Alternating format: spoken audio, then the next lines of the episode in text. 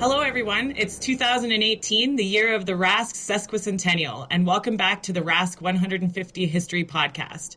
My name is Heather Laird. I am a director of the Royal Astronomical Society of Canada, and my co-host is the R A S C archivist, Randall Rosenfeld. Say hello again, Randall. Hello. Everyone, today we're visiting the events which are often taken to mark the beginnings of the R A S C. We'll look at some of the Society's earliest founders and reverently poke at some of the surviving artifacts from the founding year. The search for origins, origins of all types, seems to be nearly irresistible to people. And to the institutions they animate. And why not? Founding narratives can exert powerful influences on institutions throughout their lives. They can be entertaining, they can function as constructors of identity, as tools for cohesion, and as anchors for setting policy direction. And the retelling and refashioning offer points of entry for myth. I'll give you one example. One myth still prevalent in all too many popular accounts of what is termed the Copernican Revolution is that throughout its later life, the Ptolemaic system became weirdly and unwieldily complex, with ever more epicycles piled on epicycles, and that Copernicus cleaned all that up. In fact, the Ptolemaic system didn't acquire epicycles upon epicycles, and Copernicus himself was quite happy to use them in his system. And for an origin myth closer to home, there's one concerning the R in R A S C. People still refer to our royal charter, but the fact is, we petitioned King Edward the seventh for the prefix royal. He gave his spoken assent, and that was that. We never requested a charter, probably out of proverbial R A S C frugality. None was ever issued, and truly none was ever needed. But this happened in nineteen oh three, decades after the event we're talking about today, namely the origins of the R A S C in eighteen sixty-eight. So let's set the scene.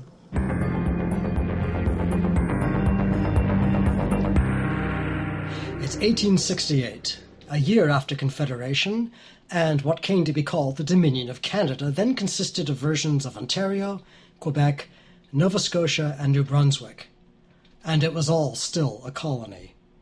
The English-speaking population was drawn overwhelmingly from Great Britain, and the main English cultural influences were English, Scottish, and Irish, with some areas of localized Protestant German influence.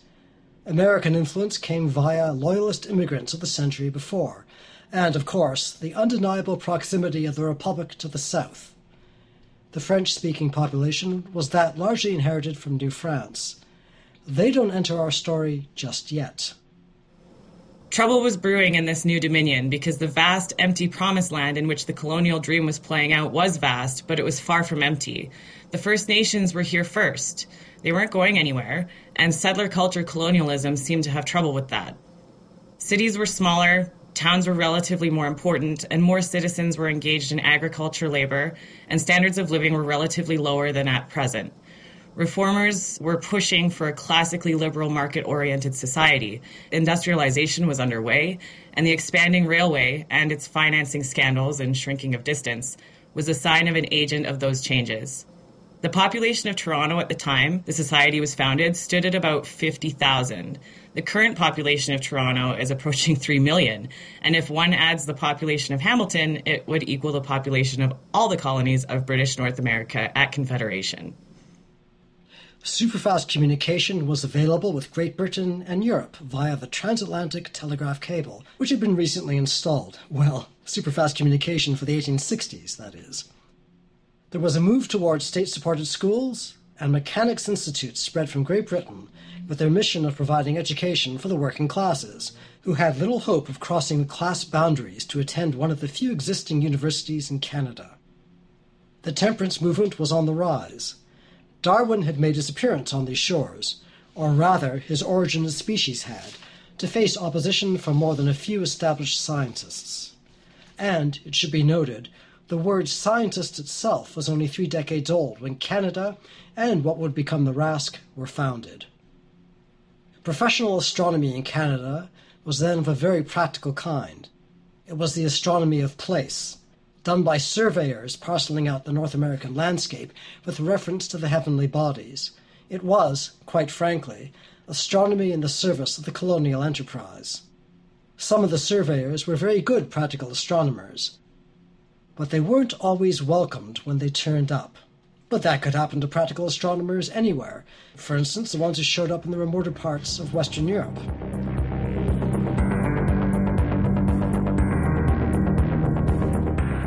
The founding of the R A S C occurred in Toronto on the evening of Tuesday, December first, eighteen sixty-eight. The place was the Mechanics Institute at Adelaide and Church.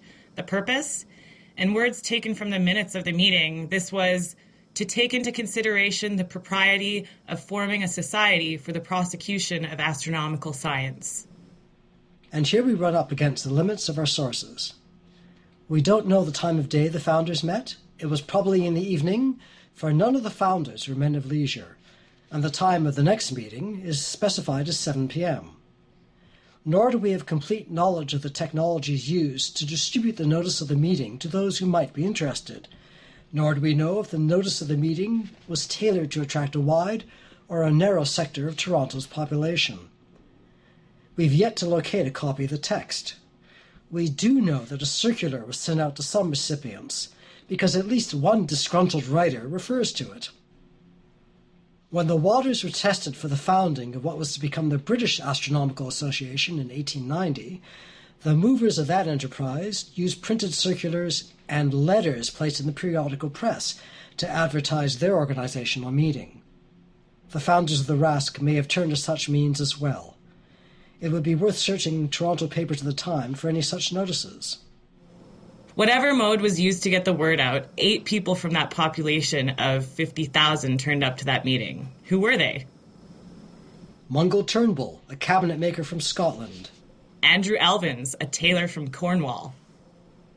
Daniel K. Winder, a former college instructor at a minor American school, and at that time a printer and nonconformist lay preacher from the United States. James L. Hughes, an instructor of the Toronto Normal and Model Schools from Ontario. Samuel Clare, the writing master at the Toronto Normal School from, well, we just don't know. Robert Ridgway, a teacher at Jarvis Collegiate, who may or may not have been from Ontario. Charles Potter, optician from London, England. And George Brunt, accountant and partner in the Mammoth House, the tailoring firm which employed Andrew Elvins, who hails from somewhere or other. That's a total of eight people out of a population of about fifty thousand. At first glance, that turnout looks like the last word in apathy, indicating almost no interest in astronomy as an organized endeavor in Confederation-era Toronto. But that would be the wrong conclusion, because proportionally, that turnout is an order and a half of magnitude greater than even the best attended meetings of our largest R A S centers in major cities today. It was also two orders of a magnitude greater than the number of people who attended the organizing meeting in London in eighteen twenty for what would in time become the Royal Astronomical Society. Those eight R A S C founders represent a strong turnout. What can we say about the social position of the group?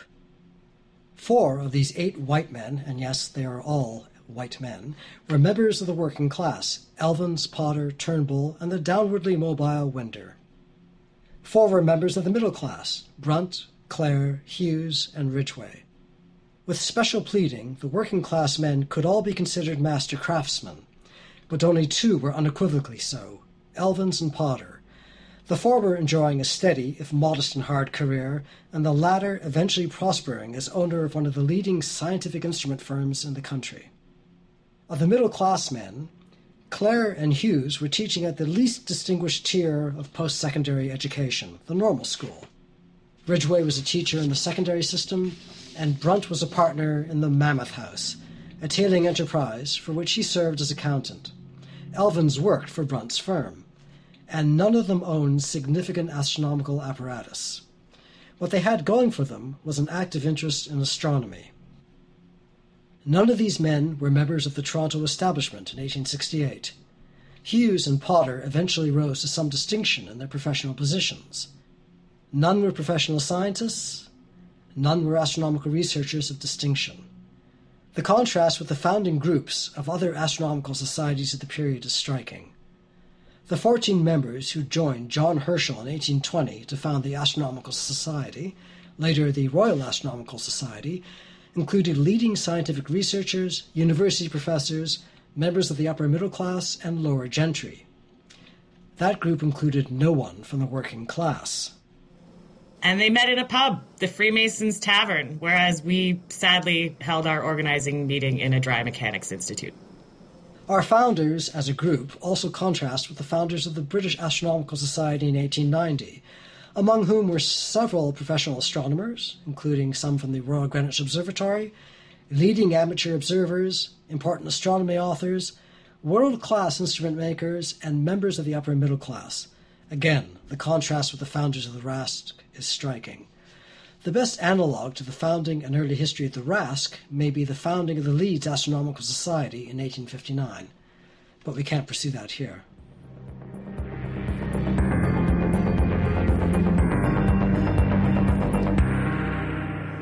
One of the more colorful incidents around the founding of the R A S C was the attempt by some professionals to politely make sure it didn't even happen. Their letters are worth hearing. The first is from the Reverend William Hinks, a professor of natural history at University College in Toronto and president of the Canadian Institute, which too became royal in time. Hinks wrote, "Considering what I know of the many difficulties attending the organization of societies, the cost of rooms, printing, and various services, and the interference of one society with another, I am compelled to conclude that, except where the votaries of science are very numerous and abundant in means, it is incomparably the best plan to have a society like the Canadian Institute embracing all scientific and learned pursuits and pursuing its objects in common.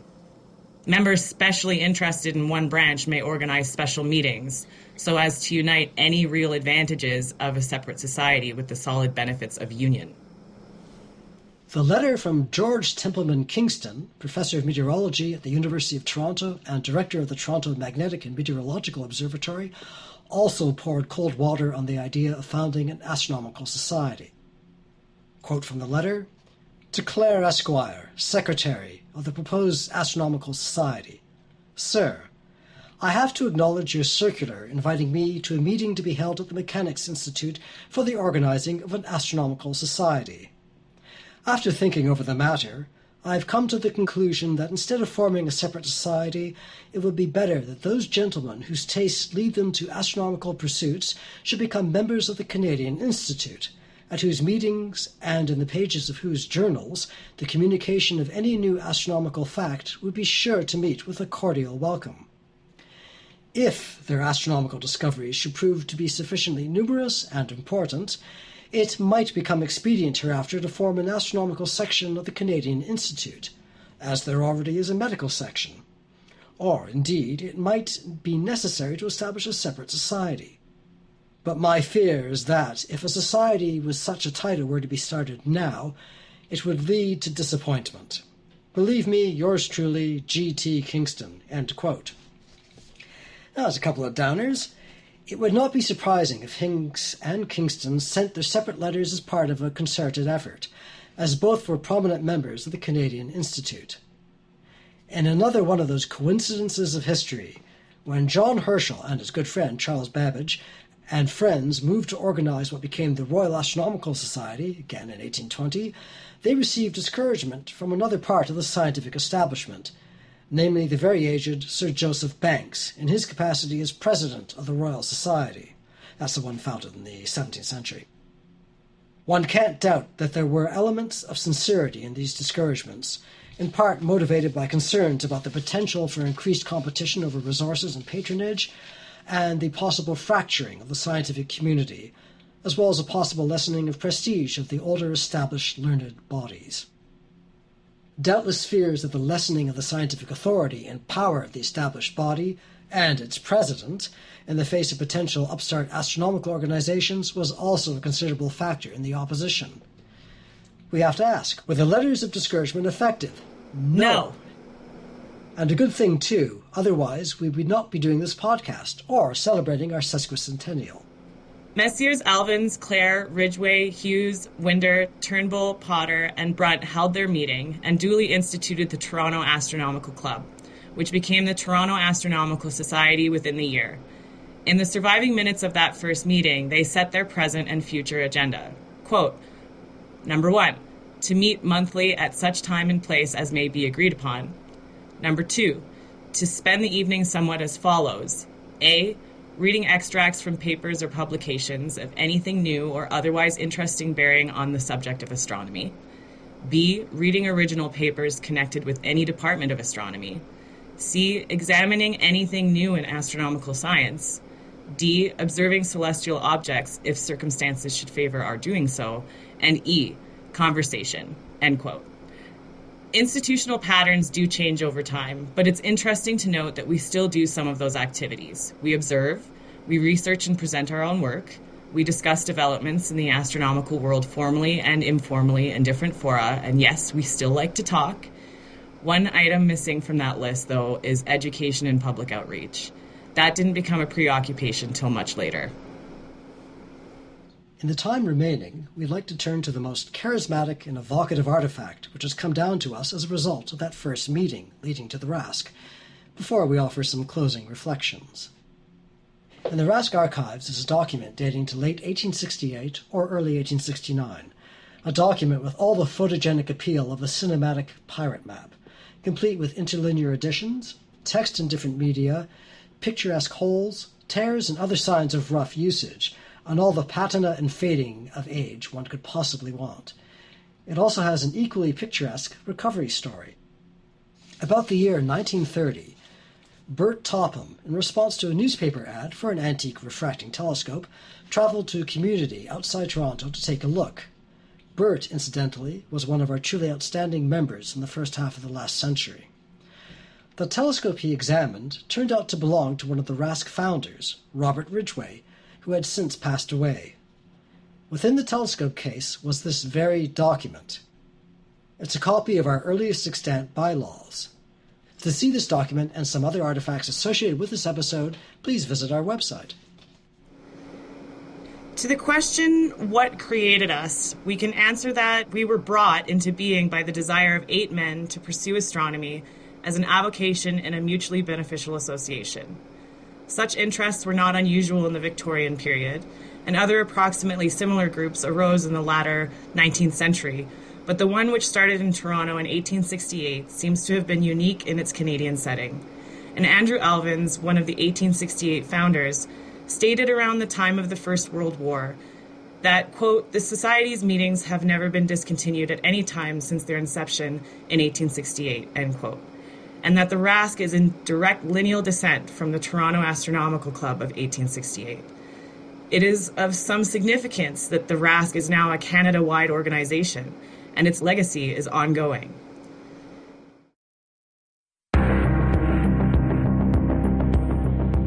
Thanks to everyone who tuned in, and we hope you enjoyed this podcast. If you have any questions, please visit the website at www.ras.ca slash rasc-2018-podcasts for contact details. You can also find us on Twitter at R A S C History. Our next podcast is scheduled for a month from now and is on a major figure of Canadian astronomy known for his efforts to build the Canadian astronomical community. His story is not what one might suspect, and we come face to face with the difficulty in assessing the effectiveness of now obsolete communications technologies.